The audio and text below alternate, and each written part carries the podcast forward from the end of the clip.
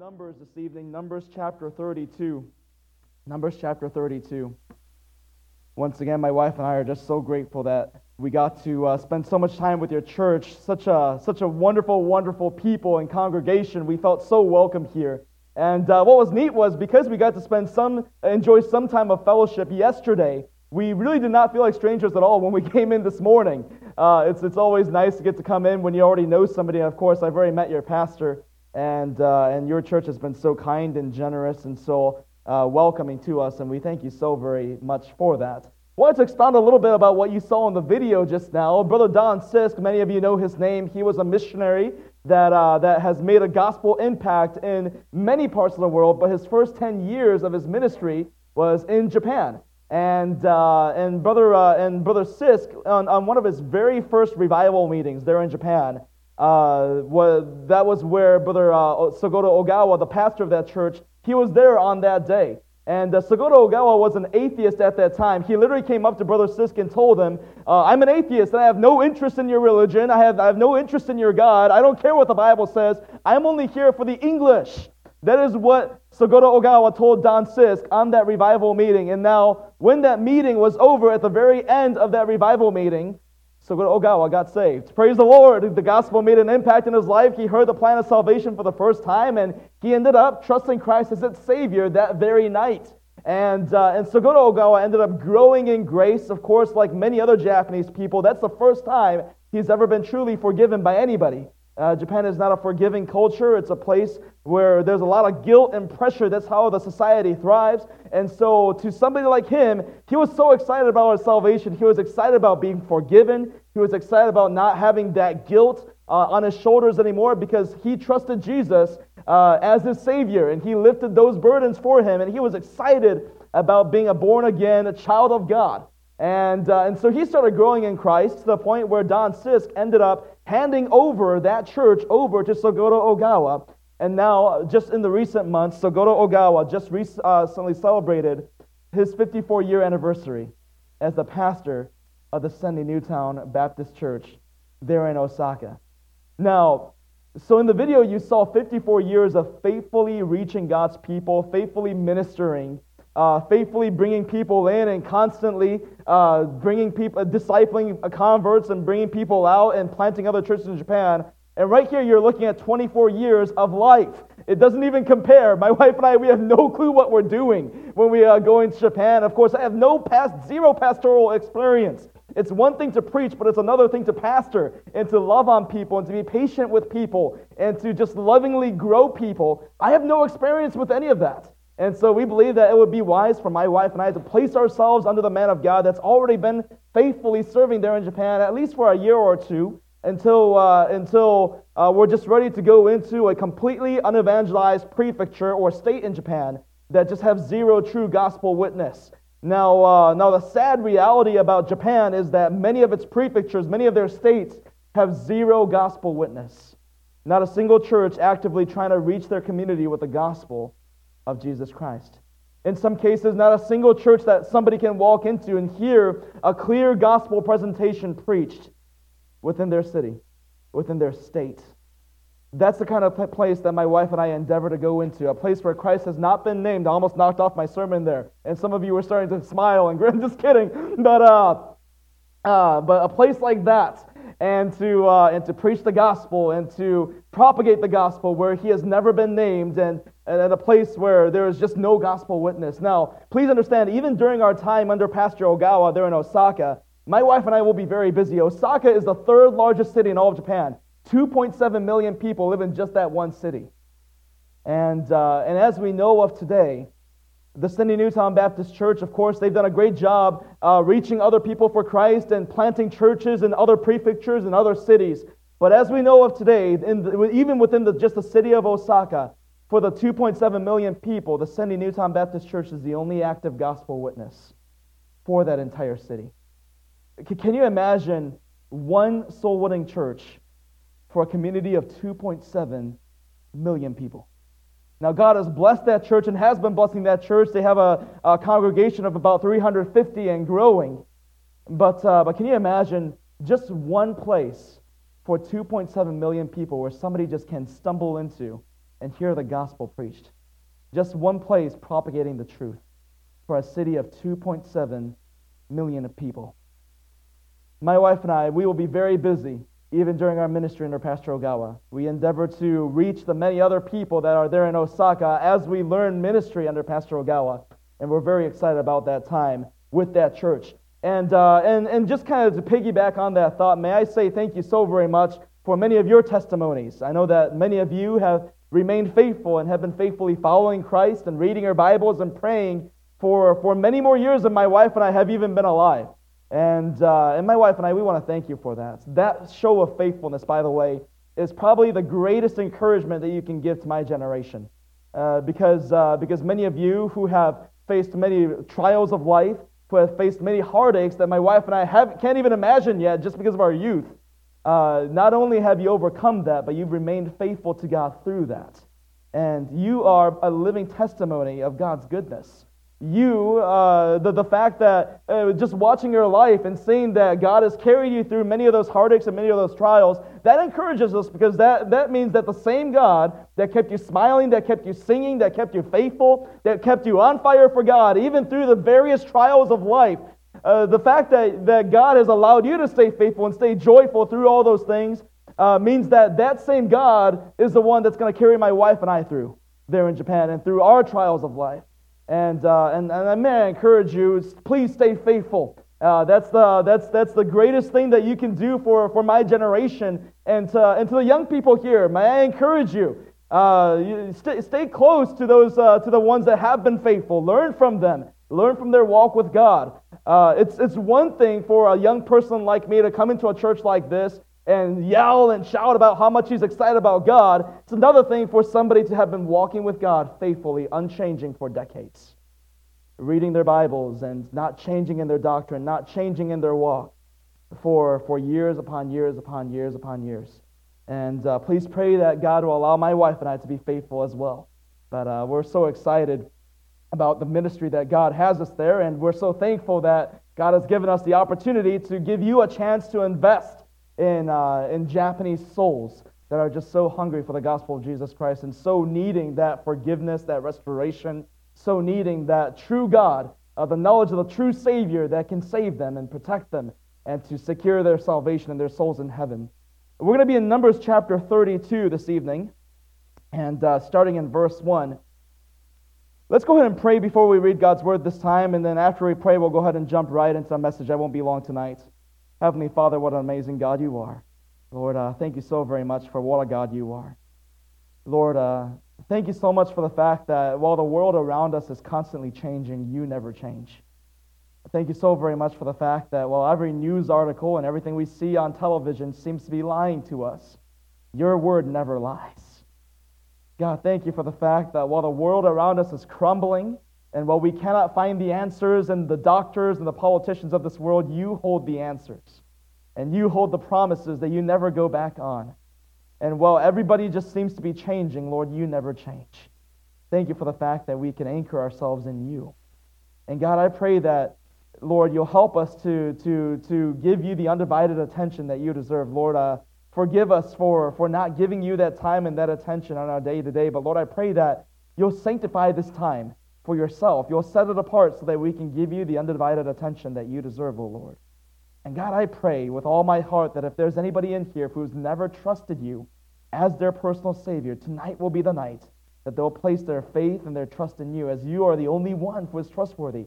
You're the only way to heaven. You are the only one that can provide salvation. You proved that on the cross for us. You're the only one that rose from the grave. And God, I pray that if there's anybody who's not saved in this auditorium tonight, tonight they will make that active decision to place their full faith in you, deliberately believe in, on you and you alone uh, for the salvation and for the forgiveness of their sins. And Lord, I pray that if there's any Christian in here discouraged and weary with, uh, with the world around us, I pray that you'll uh, spark a revival inside their hearts that just allows them to keep on going for many years to come. Lord, I pray that you'll do that which we cannot do on our own this evening. I pray that you'll spark a revival in our hearts to turn back to you and to draw encouragement from your word. In Jesus Christ's name we pray. Amen. Numbers chapter 32 and verse 1, the Bible says, Now the children of Reuben and the children of Gad had a very great multitude of cattle. And when they saw the land of Jazer and the land of Gilead, that behold, that place was a place for cattle. And the children of Gad and the children of Reuben came and spake unto Moses and to Eleazar the priest, unto the princes of the congregation, saying, Ataroth and Dibon and Jazer and Nimrah and Heshbon and Elealeh and Shebam and Nebo and Beon, even the country which the Lord smote before the congregation of Israel, is a land for cattle, and thy servants have cattle. Wherefore, said they, if we have found grace in thy sight, let this land be given unto thy servants for our possession, and bring us not over Jordan. Just to give you a little context of what's going on here in the Bible.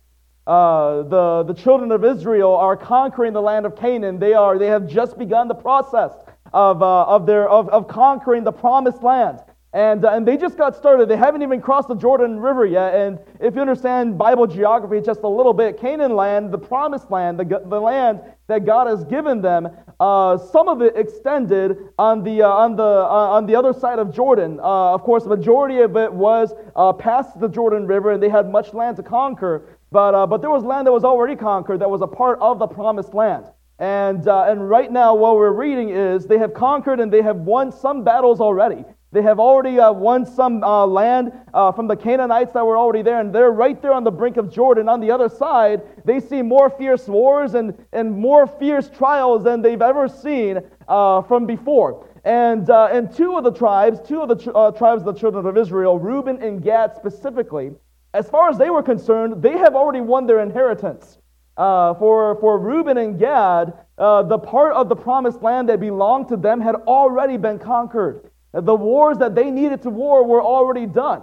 Uh, they were already fought. The victories that they needed to see, as far as they were concerned, they were already conquered and what their portion was uh, for, the, for the promised land, it was already, it already belonged to them. And so, right here at the brink of the Jordan River, before they're about to cross and to fight many wars and fight many more battles to conquer the rest of Canaan land, um, the children of Reuben and the children of Gad are basically begging Moses and, and, and Eleazar.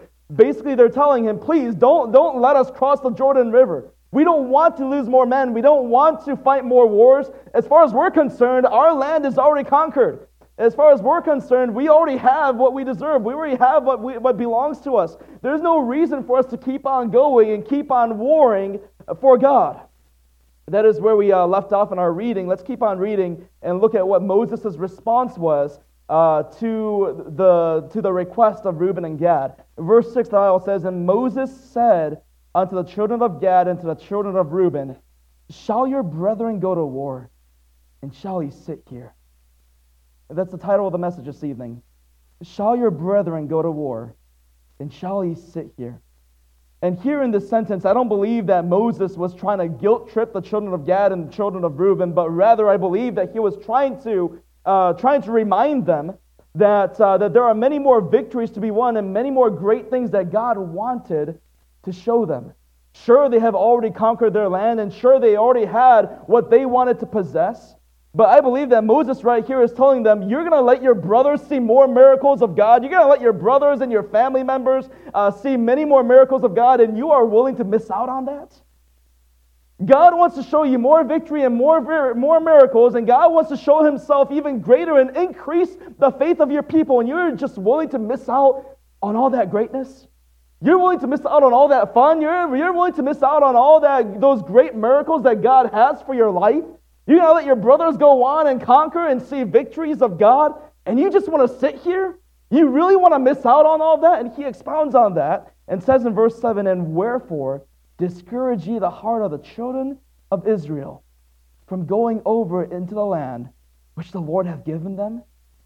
Not only is Moses uh, telling them and, and begging them, you're willing to sit here while your brethren see miracles, but not only that, but you're willing to sit here and discourage the rest of your tribe, discourage the rest of your people, discourage the next generation.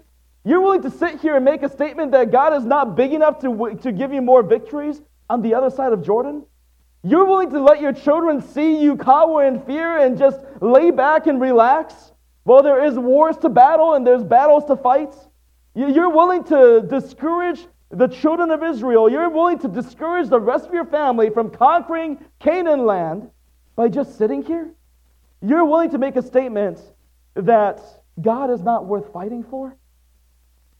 Moses is begging and pleading with the children of Gad and the children of Reuben. You are willing to just sit here and actively make a statement that our faith is not fighting for? You're willing to sit here and make a statement that this land that you have conquered is more important and more palatable than the victories and the miracles that God has you to fight? You're willing to show in front of your own children that God's word and God's command and God's direction is not worth following? And then he expounds even further in verse 8 Thus did your fathers when I sent them from Kadesh Barnea to see the land. This happened before uh, Gad and Reuben. Uh, verse 9 For when they uh, went up into the valley of Eshcol and saw the land, they discouraged the heart of the children of Israel that they should not go into the land which the Lord hath given them. And the Lord's anger was kindled at that same time, and he swears, saying, Surely none of the men that came up out of Egypt from twenty years old and upward shall see the land which I swore unto Abraham, unto Isaac, unto Jacob, because they have not wholly followed me. Moses is saying, This has happened before. People have quit in the, in the battle for righteousness. People have quit in their battle for God. And because of their lack of faith, because they didn't see that God was big enough to keep on fighting for and God was worthy of their trust, they were not able to see the victories and they perished because of that unbelief. Moses is warning, warning children of Gad and Reuben not only that they're going to miss out on all these miracles and victories, but you are about to curse your entire generation and the generation to follow by your lack of faith in God who already promised you this victory. Moses is pleading with a people that was complacent. We learned about complacent people in this, mor- this morning and how we better not be that people. We better not have that testimony if we want to see our land healed. And Moses is begging a complacent people, saying that there is more victories to be won, that our faith is worth fighting for. And by the way, the fact that we're able to freely do what we're doing right here is a direct result of people that was willing to sacrifice for the sake of freedom. The pioneers, the people that came here, the settlers that escaped uh, Europe, those were people that literally risked everything. And what convicts me is obviously we love freedom, and we love the freedom to read our Bibles. We love the freedom to be able to raise our children uh, the, the, the, way, the way that the, the, the Bible tells us to, and not what the government tells us to. And we love the fact that we're able to worship God freely and we're able to, to make our own decisions of faith. We love those things. But what is convicting to me is that those settlers, the main difference between my generation and the generation of those settlers is the fact that they were literally willing to give up everything for that freedom. What are we willing to give up for our freedom? Uh, how do we fight for our faith? What are we? I mean, how important is this Bible to us? How important is our faith to us? And what sacrifice have we made in our lives that actually proves that statement and proves our importance and proves our, uh, our love for Scripture and proves our love for freedom? Those settlers literally, they risked every single thing. They risked their health, they risked their lives. Many of them sold all their possessions, left all their assets behind, carrying only what they could carry in their own two hands onto that boat, not even knowing if that boat will actually make it to America or not.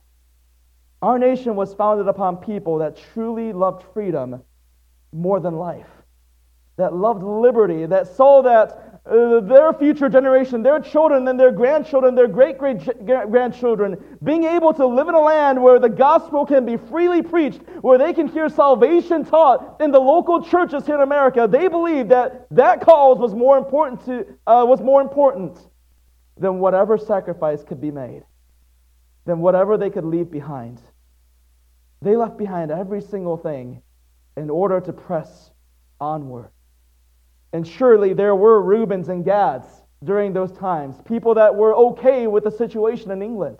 Okay, so as long as I don't baptize my, uh, as long as I baptize my baby, uh, that should be, uh, we, we get to live a peaceable life. I'm okay with that. Oh, as long as I attend the Anglican church and follow what they're supposed to tell me, uh, my family gets to live and not risk anything. I'm okay with that. By the way, we have seen those two groups of people in every stage in our history. And the group of people that were willing to risk everything, the next generation, whatever benefits of liberty that the next generation enjoyed, is always a direct result of ones that were actually willing to sacrifice. Ones that saw that our liberty, our freedom, the next generation's Christianity was at stake. And they were willing to sacrifice their lives, to sacrifice their comforts, sacrifice every single aspect of life as they knew it in order to have liberty, in order to have freedom, in order so that there can be a land founded where people can carry God's word around and read God's word freely. Now, Moses, he's, he's begging the children of Reuben and the children of Gad that there is a cause to keep on pressing forward. They might have, the, they might have what, they, what they wanted. They might have all the comforts that they wanted, but there is a reason why they, they ought to keep pressing onward and keep pressing forward for the sake of the gospel of Jesus Christ. And, and by the way, those are usually the people, the people that are willing to sacrifice, the people that are willing to leave everything behind for a sake like that, often are the ones that get ridiculed the most. Um, obviously, right now, it is a very unusual time for any missionary to try to penetrate a land with the gospel of Jesus Christ. It, it almost seems ridiculous to a lot of people that, uh, that, and especially Japan. Japan's a difficult country. We all know that. Their, their hearts are very materialistic, and faith and religion and God, that has not been a part of Japan for many, many, many decades. And so, why would anybody want to go into that? Why would any church want to invest in the cause of, uh, of getting the gospel over there? The Bible, I believe that Moses, the question that he asked, resonates inside my heart. Shall your brethren go to war? And shall he sit here? God reminds us he is at work. And he is working through people that has enough faith to believe in him for who he is. By the way, uh, in my short years, of course, many of you have been walking with God longer than I have. And I think you'll agree with me on this one that the longer I walk with God, the longer I see God work, the more I am starting to realize that God makes himself real to those that make him real. God shows miracles to the ones that are willing to step out by faith. When we are willing to step out and make a decision where God is the only one that we can rely on, that's when God shows us the miracles and shows us greatness. By the way, salvation is the same way, is it not? We, play, we first place our faith on the finished work of the Lord Jesus Christ, and then He gives us salvation. And then we see the change, and then we see the miraculous difference in our lives after we're willing to place our faith in Jesus Christ as the only one that can forgive us. That deliberate belief, that the deliberate faith uh, to God, to Jesus Christ, is what gives us salvation. It always begins with faith. And Moses is, is pleading with Gad and Reuben, trying to increase their faith. And we believe that we see four lessons here that, and four reminders that Moses is trying to, trying to speak and implement into the children of Reuben and the children of Gad. Uh, first of all, he is reminding them First of all, there's a reason to press on. There's a reason to keep on conquering. There's a reason to keep fighting wars. There's a reason to keep risking your lives to conquer Canaan land. First of all, because there's still land to conquer. There is land to conquer. Obviously, everything that's going around in the United States today is very discouraging and very disheartening. But the truth is, there are still lost souls that needs active soul winners to come knocking on their door and share with them the gospel of Jesus Christ. Yes, it seems that our generation is falling apart and, and, uh, and America is just lo- starting to lose its identity, but there is still people. There's still a community that needs a local church that is willing to stay true to their doctrine, that is willing to stay true to the gospel. And Moses is, is, is, encouraging the children of Reuben and the children of Gad. Yes, your land has been conquered, and sure, you've seen the victories, but there is still victories to be won. God is not done with you. God has not shown you all the victories and all the great miracles that He's wanted to show you. No, He wants you to press onward, and there's still land to conquer. There's still victories to be won. There's still miracles to be seen. And there's still great things that God wants to use you for, by the way. Have you ever wondered why God allows us to stay on this side of eternity once we get saved? It's because God has a purpose for us. It's because we have land to conquer. We have souls to win. We have more people to reach with the gospel of Jesus Christ. Have you wondered why, even in the midst of all the turmoils that America is going through, that the Lord has not come back yet? Because there's still land to conquer. It's because God is not done with us. That victory trumpet sound has not been sounded yet. That trumpet sound uh, that, that, that starts the end of all things have not, have not been sounded yet. You know what that means? That means that we ought to get to work. We ought to keep, we ought to keep knocking on doors. We ought to keep, keep uh, sending out missionaries. We ought to keep propagating the gospel of Jesus Christ because that's the time that we're in right now. The trumpet will sound when the trumpet sounds. Christ will come back when Christ comes back. But now is the time that God wants to conquer more land through us. That God still has a reason for us to be on this side of eternity. God wants to use us to do amazing things still, and God has a plan for us yet. And even in the midst of the coronavirus, even in the midst of all the turmoils that America is going through, we Christians ought to press on because there's land to conquer. Second of all, he reminds them that there are laborers in the conquest. Verse 7 says, uh, verse 6, shall your brethren go to war? Moses specifically reminds the children of Reuben and the children of Gad about their brothers that are already ready and already on fire to fight more, uh, to fight more battles and to win more victories. And by the way, of course, if you are actively looking for all the Christians that have gone by the wayside, duh, that's all you'll see. If you're looking for uh, only the, only the parts of our nation that is going wayward, if you're only looking and listening to the liberal politicians, of course all you'll see is darkness. But the truth is, there are pastors and evangelists. There are people that are still in the conquest. There are people that have not given up. There are still pastors and communities that are actively knocking on doors. You are not alone. We are not alone. There are laborers still in the conquest, and they need us. There are still people actively reaching souls for Christ. There's still missionaries uh, going on around the world. Nations are still seeing revivals. People are still getting saved. Christian families are still being raised. Young people are still being called to ministry. God is not done with us. There is land to conquer. There are laborers in the conquest. It's not over. We're not alone. And now is the time that every single Christian, every single believer ought to get on fire for reaching this lost and dying world for Jesus Christ. America needs us. America needs us. And America needs every single soul winner, every single available Christian to propagate the gospel. Like Pastor said this morning, of course, lost people are going to act like lost people. So, what's the answer to that? Win them. Win them. Of course, lost people are not going to know the difference between the right, right and wrong. Of course, they're not going to know any better than to kill their own babies. They're lost. They don't have a Savior. They've never been forgiven. They've never tasted that amazing grace. They don't have a book that guides them between right and wrong. But every Christian does, and now more than ever before, every soul winner, every Christian, every single available member of every single local church ought to get busy witnessing for Jesus Christ. That verse, if my people, which are called by my name, that was referenced excellently and that was referenced powerfully in this morning's message. Did you notice where that verse starts? My people.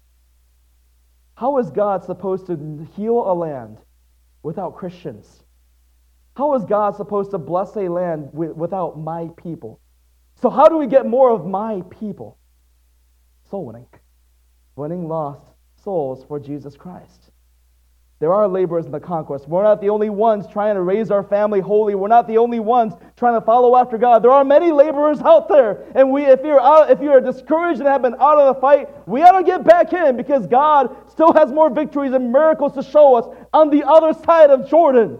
There are still many things that God has not shown us yet, and He is not done with us. Third of all, there are little ones to convince. There are little ones to convince. Verse, eight, uh, verse 7 says, And wherefore discourage ye the hearts of the children of Israel from going over into the land which the Lord hath given them? Thus did your fathers. You know where these the children of Gad and the children of Reuben learned to have a lack of faith in God and learned to quit right before God was about to show them a great victory? Their fathers did the same exact thing. When the spies came back with an evil report, when they saw Canaan land was moved with fear and did not want to go in, they learned from that. And by the way, the children of this church and the children of our community. And not just children physically, but the young Christians in our community, uh, the, the people that have, barely, that have just gotten saved, those babes in Christ. They are looking at us. And by the way, they are learning from us whether our God is worth following faithfully or not. They are learning from us how important the Word of God is. They're learning from us where to draw truth from Facebook, the news, or the Word of God. They are learning from us who is worthy of our trust the medical experts, the politicians, or the Word of God. They are learning from us what ought to move them into action the newspaper, the gossips, or the Word of God.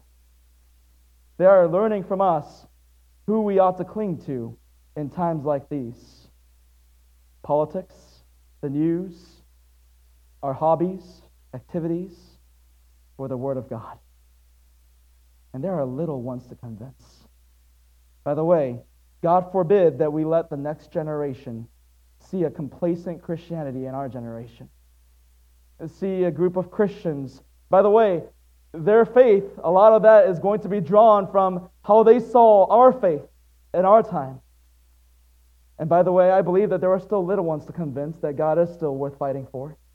I believe that there are little ones to convince that, that our Savior is worth worshiping and that the gospel is still worth propagating. I believe that there are little ones that God is stirring inside their hearts and God wants to use the next generation for preaching the gospel into America and into the rest of the world. I believe we have little ones to convince with our faith that our God is worth fighting for, that the other side of Jordan, God is bigger than that and that there are little ones to convince that our God is bigger than COVID 19, that our God is bigger than any of the turmoil going in our nation, and that they need to see an unchanging Christianity that is faithful to God, that reflects an all faithful, all powerful, almighty God. That's what our children need to see. And Moses is reminding uh, Reuben and Gad, you have little ones to convince. You have children. You have little ones in the war. And you have a little people to convince that our God is mighty. Our God is mighty and faithful to give you what he promised. And, final, and finally, and this trumps everything else, we ought to press on because the Lord has commanded. We ought to press on because the Lord has commanded. Let me ask you a question. When all the COVID 19 happened and when all the politics started swaying the other way here in America, did God rewrite the Bible to tell us to slow down or to stop? Or to, or to, or to, or that we don't have to try as hard anymore? I mean, did the Great Commission change? Uh, does it no longer say going into all the world? Uh, does it no longer say that we ought to preach the gospel to every creature? Have all those things, did they disappear from our word of God uh, when all these things happened? According to the last time I checked, they're still there. Last time I checked, when the world have crumbled and the, when the world have changed and the world has stopped, we have never been given the signal to stop. Us Christians have never been given the signal to discontinue in what we're doing. By the way, may I remind you, God has a plan for us yet. And right now, I believe that we are standing on the brink of the Jordan River looking at all these battles, looking at all, the, all these turmoils, looking at all these valleys. But our word promises us that God is going to give us the victory, that faith is the victory that overcomes, and that God gives us clear instructions to hold the forts, to keep on going for God, to stay faithful. While the rest of the world is crumbling in their morality and they're falling into all these different sins, I believe that our Word of God clearly tells us to keep on faithfully raising our children and our families holy. When the world around us looks at soul winners as weird and religion as an evil thing, I believe that the Bible continues to use Christians to propagate the gospel into the hearts and the homes of the hopeless. Shall your brethren go to war? And shall he sit here? You're going to let the ones that are actively knocking on doors, you're going to let the ones that God is already using see all the victory, and you're willing to miss out on it. I don't know about you, but I don't want to miss out on a single victory and a single miracle that God is stirring in our nation, that God is stirring in our world. I don't want to miss out on any of that. And so let us cross over the Jordan River. Let us continue warring because there's land to conquer. There are laborers in the harvest. There are little ones to convince. And finally, because the Lord has commanded, God still has a plan for us yet.